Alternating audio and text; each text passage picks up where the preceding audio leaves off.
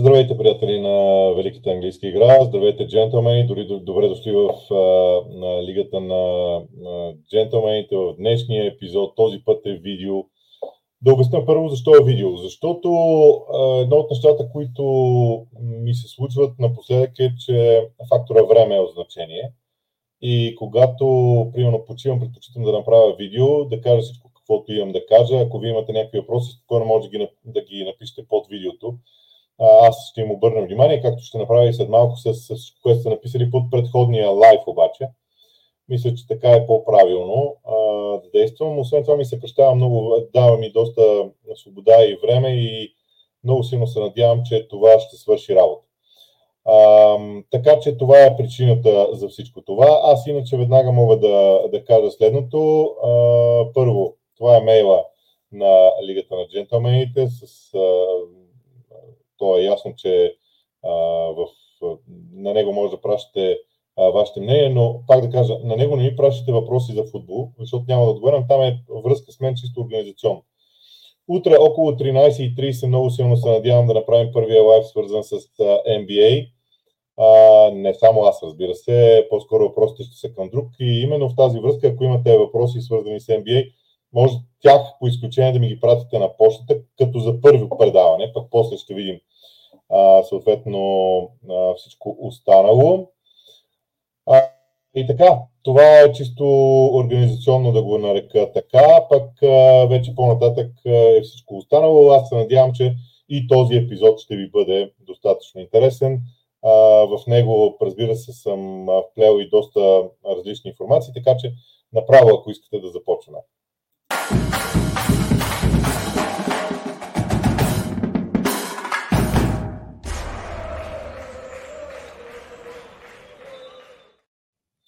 Така, на първо място това, което във вчерашния ден а, а, дискутирахме и правихме, да има някаква връзка между а, двете неща. Виждате а, това, което а, това са общо взето мненията и въпросите след а, точно така малко по-голямо го направих, така че да се вижда. А, след а, епизода какво сте написали, разбира се, благодаря на всички за поздравленията. А, благодаря и за това, че оценявате, че се слушам във вашите, а, разбира се, а, мнения. А, да, прогнозите за чемпионшип не бяха никак лоши, признавам си. И аз а, сега шегите на тема за титлата на Мани е интересни, но това мнение е, е любопитно. А, той Далсен, примерно, се е кръстил или поне така излиза казва, усещам с идването на Сър Ратли, сякаш се усеща едно успокоение, дали това така ще разберем. Между другото, темата за Манионет аз съм я подготвил за сега. Димитър Димитров с съмнение за казуса Жирона и Сити. Има и малко спорове, малко по-надолу съответно.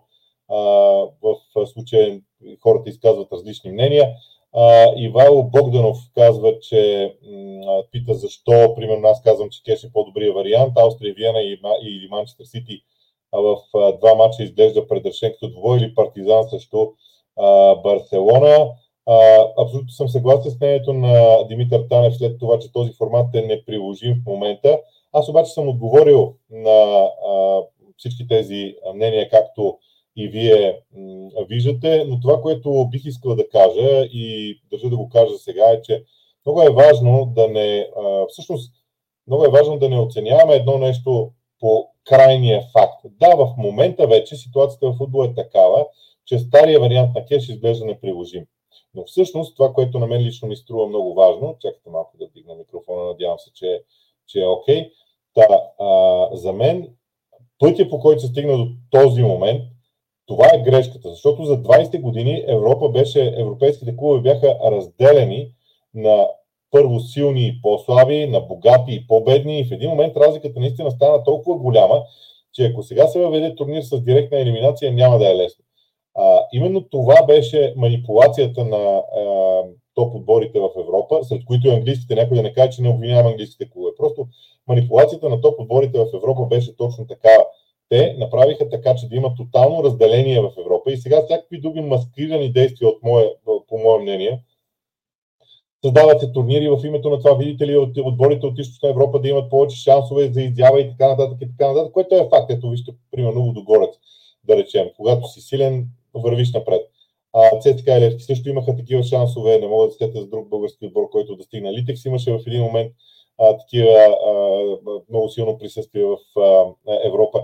Тоест, идеята е, че маскира се големия проблем, но всъщност нещата остават. Така че именно поради тази причина аз бих искал да, да, да зачекна тази тема и го, и го правя, защото да, в момента този формат вече наистина не е чак толкова приложим.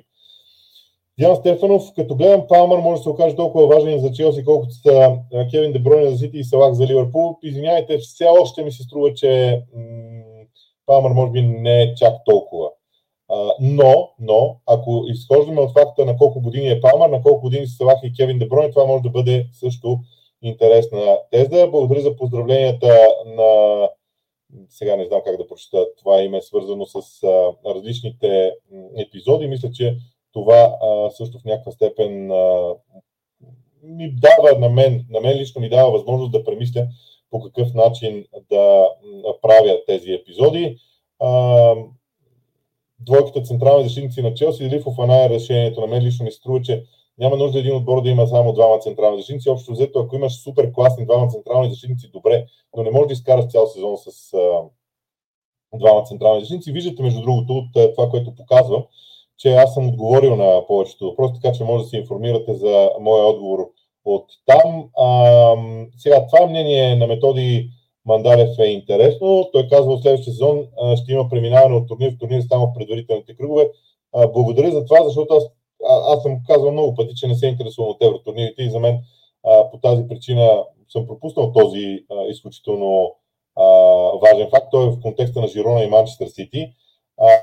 Но мнението на Методи Мандалев е, че и го цитирам, този формат на Шампионската лига с 4 участника, както и други два турнира, каквото и да е мнението на хората за него, е едно от най-хубавите неща, които се случвали във Висшата лига. И тук а, подчертавам нещо, което той е а, написал. Ако не бяха те сезона вече да е приключил за 60% от отборите и щяха да обиграват състав за следващия сезон. Извинявайте с това категорично не съм съгласен за това и, на, и натискам този бутон. Не за нещо друго. За мен, обяснил съм малко по-надолу, но за мен да се казва, че само евротурнирите имат значение за отборите, е, е, сега не искам да ме разбирате погрешно, не искам да, да звучи лошо, просто е неправилно а, в, а, в моето съзнание, но всеки разбира се има право на своето а, мнение. А, по, има и мнение по отношение на обвиненията срещу Сити също и така. До тук с а, а, това спирам с а, тези отговори. Това е първата част от нещата, които а, си бях подготвил. А, така че м- сега, ей, не направих банери, ето това, това пропуснах, но сега ще го направя в движение. Ще ми извините, ако, а, ако малко се, а, се позабавя. М- така, значи, едно от най-ключовите неща от вчерашния ден, за което много се говори, е сделката за Манчестър Юнайтед, което вече е одобрена от Висшата лига, дано тракането на бутоните да не ви изнервя. Така. Кое е важното в тази сделка? Първо, тя е одобрена от Висшата лига, което означава абсолютно окей okay, за всичко това. 25% от акциите на Man United стават притежание на Сър Джим Радклиф или на Enius, неговата компания.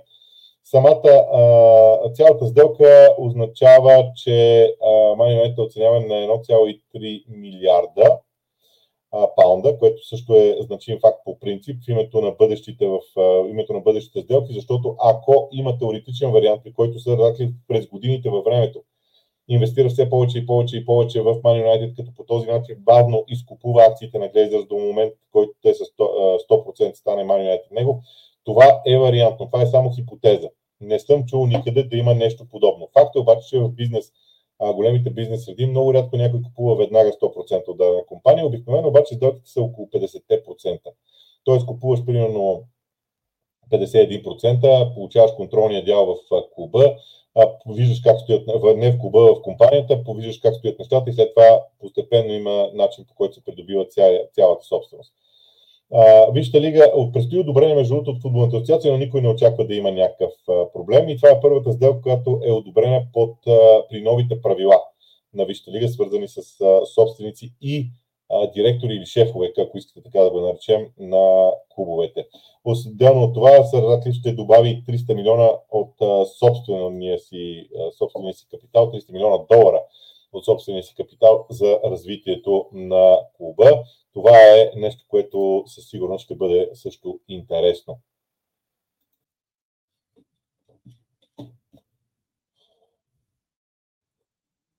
Така, наложи се да прекъсна за момент, извинявайте, докъде бях стигнал. Да, а, сега, едно от нещата, които на мен лично ми харесват в това, което се случва в Man United в момента е, че може би за първи път от много време, дори още от времето на Фъргюсън, Man United като футболен клуб функционира а, малко по-различно, отколкото сме свикнали. Винаги последните 30 години, заради присъствието на Фъргюсън, Man United е бил клуб, който е ръководен на базата на личностите, не на базата на структура. Тоест, личностите са имали своята аура, своите, а, своето, своя начин на работа и те са диктували това, което се случва в клуба.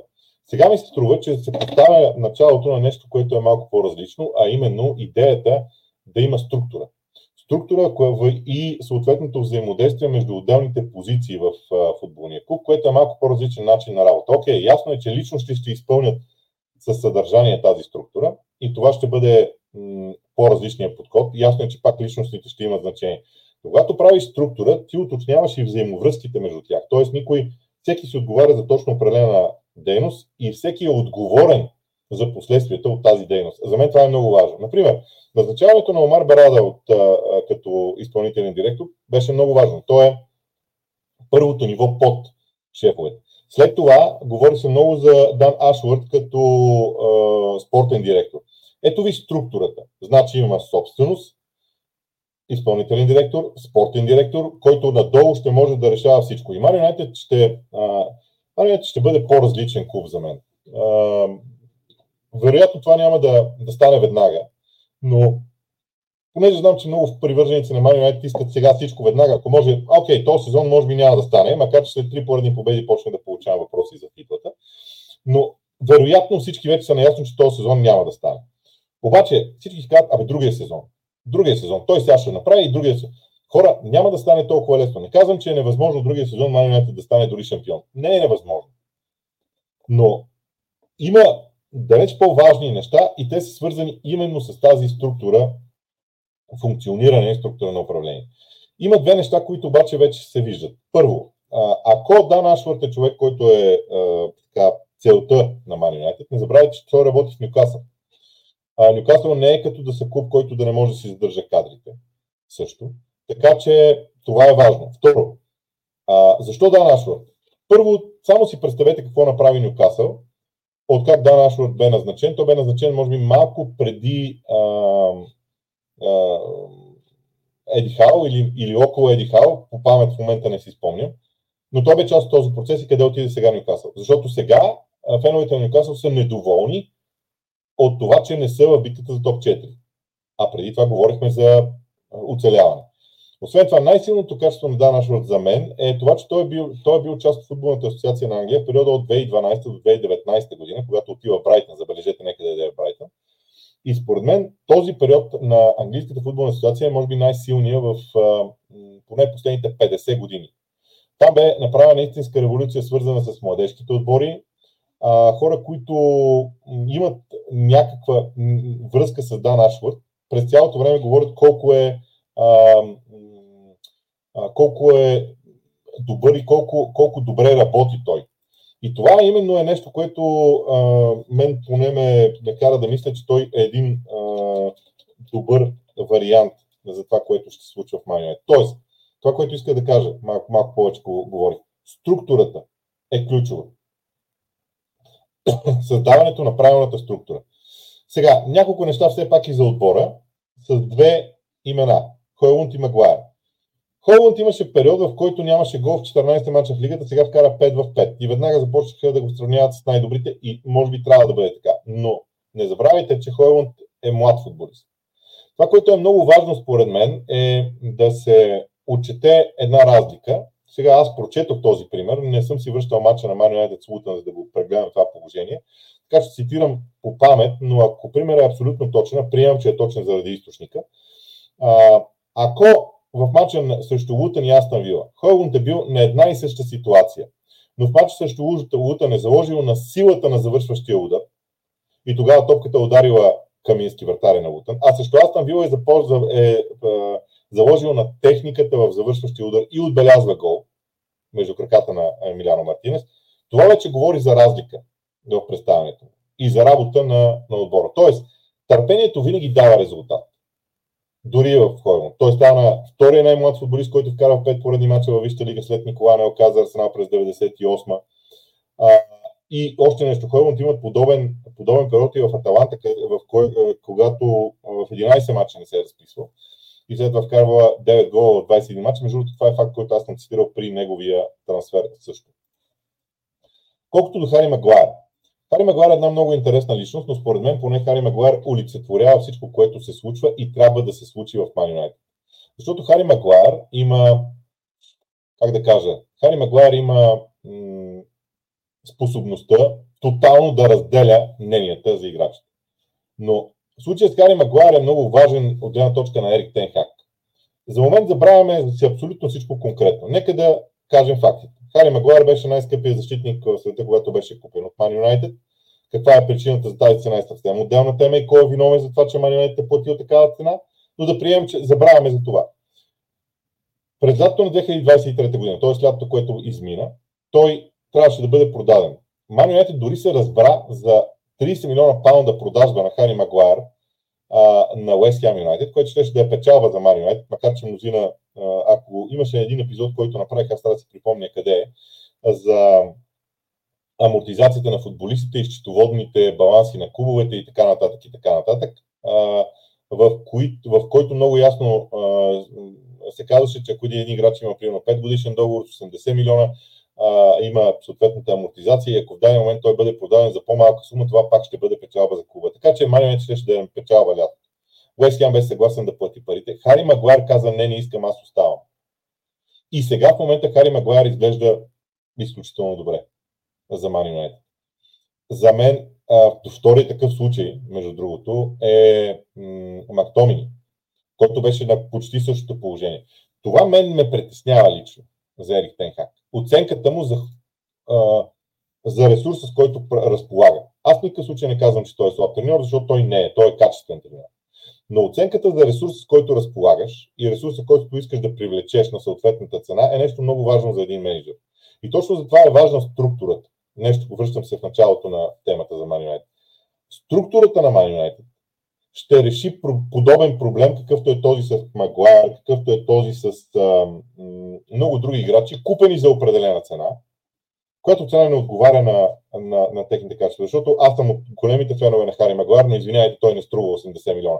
Този, да не казвам, човек, идиот, за да не използвам по-силна дума, дето е решил, че трябва да даде 80 милиона за Хари Магуайр, той е проблема, а не самия Хари Магуайр.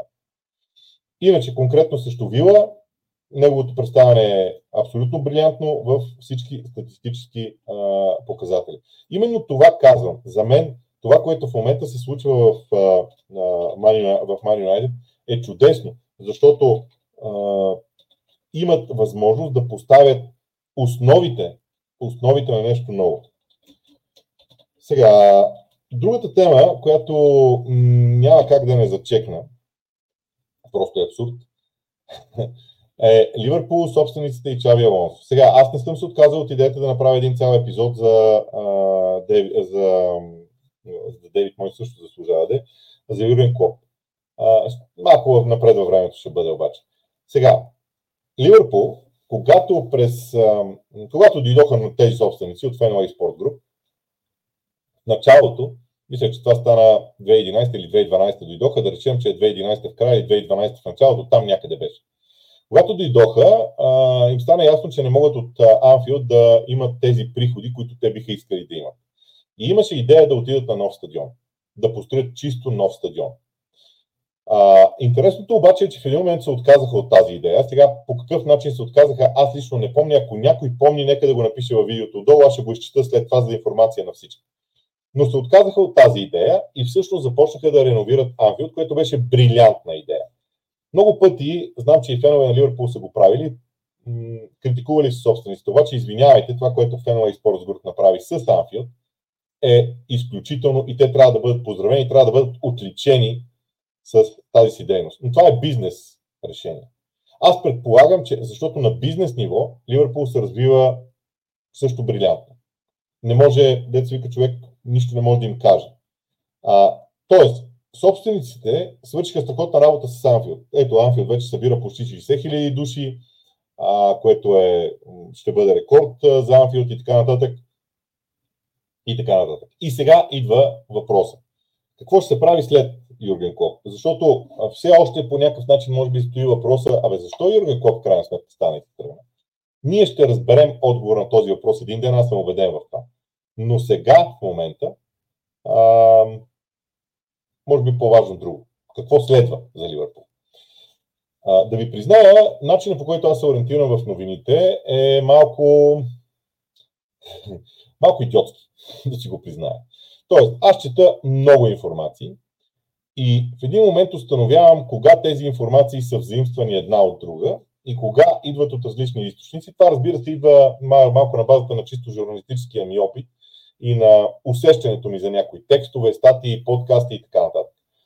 Факт е обаче, че има поне три различни вида новини за Чаби Алонсо. Едните новини, според мен, идват от а, неговия агент или от неговата страна, да го наречем така. Тези новини са свързани, първо бяха, беше пуснато а, публичното пространство или припомнено публичното пространство, че има договор, според който може да бъде установен, освободен за Ливърпул и Реал Мадрид. Сега, нали се сещате, че ако Ман Юнайтед го поиска, и за Ман може да го освободят. Между другото, знам, че много фенове на Ливърпул това не искат да го чуват, но във връзка с предишното, искам да ви питам какво ще попречи на Ман Юнайтед да поискат Чаби Алонсо? Къде, а, защо Чаби Алонсо да не обсъжда Ман Юнайтед, например? Казвам го без да има никаква информация по този въпрос. А, ако, разбира се, в Ман Юнайтед нещата тръгнат към смяна на менеджера, макар че за мен вървят в тази посока.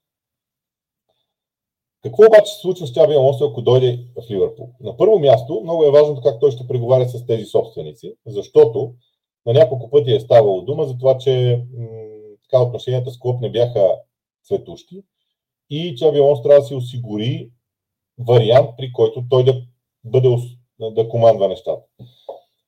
Именно тук е важно условие какво ще направят собствениците и как ще подходят. Ако приемем, че те ще преговарят с Чаби Алонсо, защото е безумно Ливърпул да не си направи устата и да каже, да каже на агента на Чаби Алонсо, виж какво, дай да поговорим, да видим има ли вариант, какви са опциите и така нататък. Това по никакъв начин не обвързва с Ливърпул, че иска Чаби Алонсо толкова сериозно. Не, първо има първо, първоначални разговори, които са информативни, после този интерес би могъл да се развие или пък да не се развие. Но смятам, че първичният интерес на Ливърпул към Чаби Алонсо вече е факт. Въпросът е какво собствениците биха дали на Чаби Алонсо. И това, което всъщност Ливърпул няма в момента, е структура. Тази структура, за която говорих. Защото това е проблема на Юрген Клоп. Между другото, с един приятел си говорих по този въпрос. Не се бях заглеждал в лицето на Юрген Клоп, просто защото някакси човек не вижда тези неща. Той наистина изглежда изморен. То просто изглежда изморен. И съм склонен да вярвам, че това е а, начинът, това е и причината в някаква степен. Сега защо е така, е, нали, вече съвсем отделна тема. За мен стила на Чаби Алонсо а, би могъл да бъде създаден в Ливърпул, със сигурност. А, той е различен от Клоп, за мен. Категорично е различен от Клоп, но отново е стил, в който, това пак казваме лично мое мнение, сега знам, че има страшно много статии по темата и всеки може да го приема както иска. Стила на Чави Алонсо изисква интелект в футболистите стила на Юрген Клоп също. Тоест, тази основна единица в принципите, т.е. футболистите да са да могат да взимат ключови решения във важни ситуации, за мен е на лице. Ще видим на къде ще се развият нещата. Но защо използвах примера с Анфилд като стадион? Защото това решение за Чаби Лонс трябва да бъде взето по същия начин. То е дългосрочно решение. То не е решение от днес за утре. Тези собственици на Ливърпул си намериха в лицето на Юрген Клоп дългосрочно решение на времето сега ще искат същото. И според мен трябва да решат по какъв начин по какъв начин ще го, ще го взема. Не мога да кажа, за мен би било нормално в даден момент да има, да има такъв вариант, Чаби Алонсо и Ливърпул да говорят. Не да преговарят, а просто да говорят. Темата Уест Хем и Девид Мойс. Този своеобразен протест на феновете на Уест Хем е много важен, защото показва ситуацията в клуба в момента. Така че не го забравяйте. Второ, нека да се разберем така. Това, което аз сега казвам за Дейвид Мойс, то е базирано на наблюдението на външен за Уест Хем човек. Аз. Или вие, примерно. Феновете на Уест Хем имат свои, цен, своя ценностна система. Тази ценностна система винаги, и това го потвърждава, независимо дали е била във Висшата лига или по-надолу, винаги е включвала качеството на футбола, който Уест Хем играе. Има клубове, които винаги са поставили на пиедестал резултатите, крайните резултати. При Уест Хем не е било така. Освен случаите, когато отбора се бореше за изпадане, всички останали случаи качеството на играта е било важно. Тоест, това е драмата. Не знам дали помните случая с сам Аладайс и Нюкасъл Юнайтед. С Нюкасъл Юнайтед и Рафа Беницес. Нещо подобно е. Вярно, на, на север феновете на Нюкасъл са много, по, а, много по-емоционални, но и тези на Уест не са по-малко. Тоест, феновете искат да видят себе си в любимия си клуб, при положение, че Уест не е клуб, който печели трофей всеки, всеки сезон и се бори за трофейта във всеки сезон. При все това трябва да кажем, че да, периода на Дейвид Мойс със сигурност не може да бъде определен като успешен. Първо, през ноември 2017 той дойде, за да спаси Уест Хем от изпадане. После контракта му не бе подновен, защото собствениците прецениха, че искат европейско развитие на менеджерската позиция. Върнаха се пак към Дейвид Мойс през декември 2019. До този момент, в периода си, Девид Мойс има два завършика в топ 7, полуфинал в Лига Европа и спечелена Лига на конференциите в Прага през юни. Това за стандартите на Уест Хем за мен е много добър резултат. Но това е резултата. Нека да не бъркаме резултата и качеството на игра. Защото Уест Хем е един много практичен отбор. Но никога Уест Хем няма да бъде Ливърпул, Мансити, Арсенал, Тотнам дори, като, като красив футбол. А през годините е било така. През годините Уест Хем са можели да кажат, вижте хора, ние играем прекрасен футбол. И ето ви дилема. Какво да се прави? По какъв начин да се действа? На какво да заложи Уест Хем? На сигурността на резултатите, защото с Дейвид Мой сигурността на резултатите им е факт. Между другото, Кристо Пала с Рой Хобсън имаха подобна дилема. Нюкасъл с сам Алардайс имаха подобна дилема. Нюкасъл с Рафа Бенитес дори също имаха подобна дилема. Тук има сблъсък. Сблъсък между бизнеса, той е глобален. Сблъсък между бизнеса, бизнес ниво, т.е. под ръководството на Девид Мойс. Аз мятам, че на Уест е гарантирано някъде около 10, между, 12 и 8, между 8 и 12 място да завършват всеки сезон със сигурност. Понякога и по-нагоре. Или да поискат нещо по-различно, нещо по-вълнуващо, нещо по-секси, както казват. Обаче, там нещата могат да се объркат. Това е всъщност драмата в Уест Не е нещо друго. И аз съм изкушен да кажа, че мнението на феновете на Уест тук е важно. Това е техния клуб наистина, клуб, който подкрепят. А, собствениците обаче си имат своето, своето виждане и сблъсъка е любопитен. Какво ще се случи между тези две страни, защото образно казвам, това са две страни на една съща монета. Не знам какво ще стане, признавам се. Ами, това е всичко от мен за сега. А, не за сега, това е всичко от мен за днес. А, пак ще ви напомня, утре около 13.30 има NBA епизод. Ако искате конкретни въпроси преди него да зададете, изпращайте ги на този имейл. Аз ще ги събера. Ще има още един човек с мен, с когото ще говоря. А, експериментирам. Както винаги експериментирам. Не очаквайте всяка седмица епизод за NBA със сигурност. А, и така, това е всичко, което мога да кажа в момента. Така че, Това е всичко от мен. Вече по, почти половин час ви говоря. Надявам се, че ще ви е интересно. Разделяме се до утре по обяд. Плана е в петък да си има епизод за прогнози за Висшата лига и за Чемпионшип отново, така че от мен толкова за днес. Приятен ден нататък.